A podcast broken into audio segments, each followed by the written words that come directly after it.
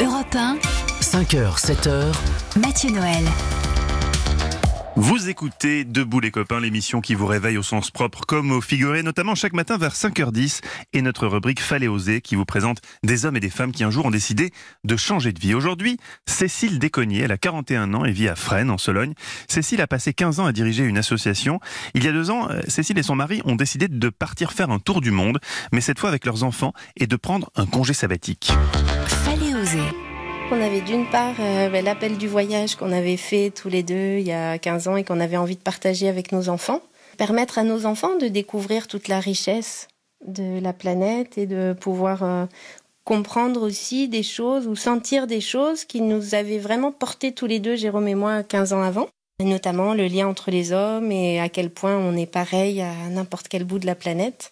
Et on avait envie de le partager avec eux. Et voilà, il fallait le faire maintenant.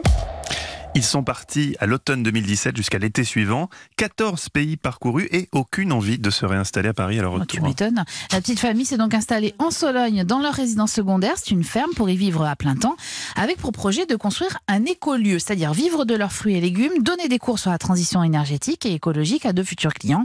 Un projet de couple et de famille pour une vie plus simple.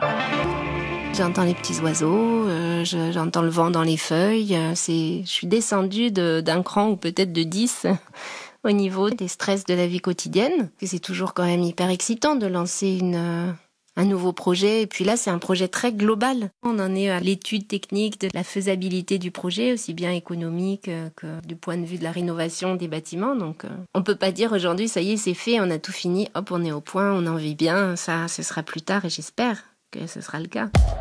Il reste encore une année de travaux pour rénover les granges euh, avant de pouvoir accueillir les premiers clients. À cette occasion, je voulais euh, tous vous remercier, tous les auditeurs qui nous ont euh, appelés et qui ont Et accepté de surtout ceux qui ont envoyé du pâté lorrain. Exactement, qui Et ont accepté confitures. et les confitures et, puis- des gâteaux. et, les- Et la pâte à tartiner. et la Et pâte à tartiner, etc.